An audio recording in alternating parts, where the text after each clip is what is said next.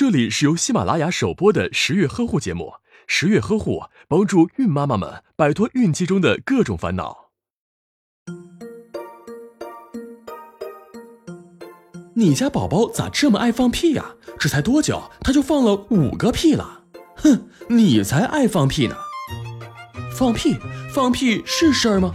对于成年人来说，遇到不开心的事儿，遇到不喜欢的人，大可以当个屁放掉，分分钟就解决了。可是对于刚出生的宝宝来说，就不是这么简单了。留意宝宝放屁，对做好他的饮食调理有重要意义。很多家长发现，宝宝总放臭臭的屁，闻起来那叫一个酸爽。为啥呢？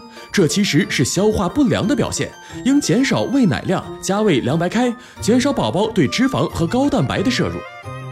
同时，也可以适当添加双歧因子，双歧因子可以在消化道内转化为双歧杆菌，能减轻宝宝胃肠负担，促进消化哟。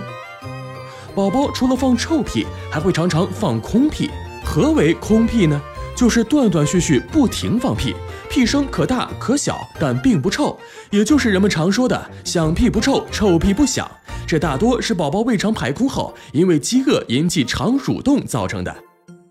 如果仔细观察，还能听到宝宝肚子里有咕噜咕噜的长鸣音，此时要赶紧喂奶或辅食。不过，也有可能是他吃奶时吸入空气所致。还有一种情况是宝宝屁多便便也多，这是吃了淀粉含量高的食物引起的，应当立即减少高淀粉食物的摄入量，适当给他添加蛋白质和脂肪类的食物。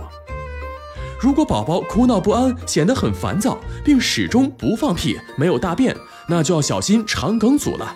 人工喂养的宝宝可以在奶粉或水中加入奶伴侣，每天一包。母乳喂养的宝妈要注意调整饮食结构，应以清淡为主。各种宝爸宝妈们要做一名合格的爸爸妈妈，就应该细心加贴心，在日常生活中仔细观察宝宝的饮食习惯，找准他总放屁的真正原因，及时有效的解决问题。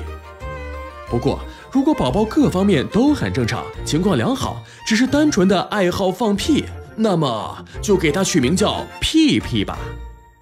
打开微信，关注十月呵护十月军医学专家团在线免费咨询。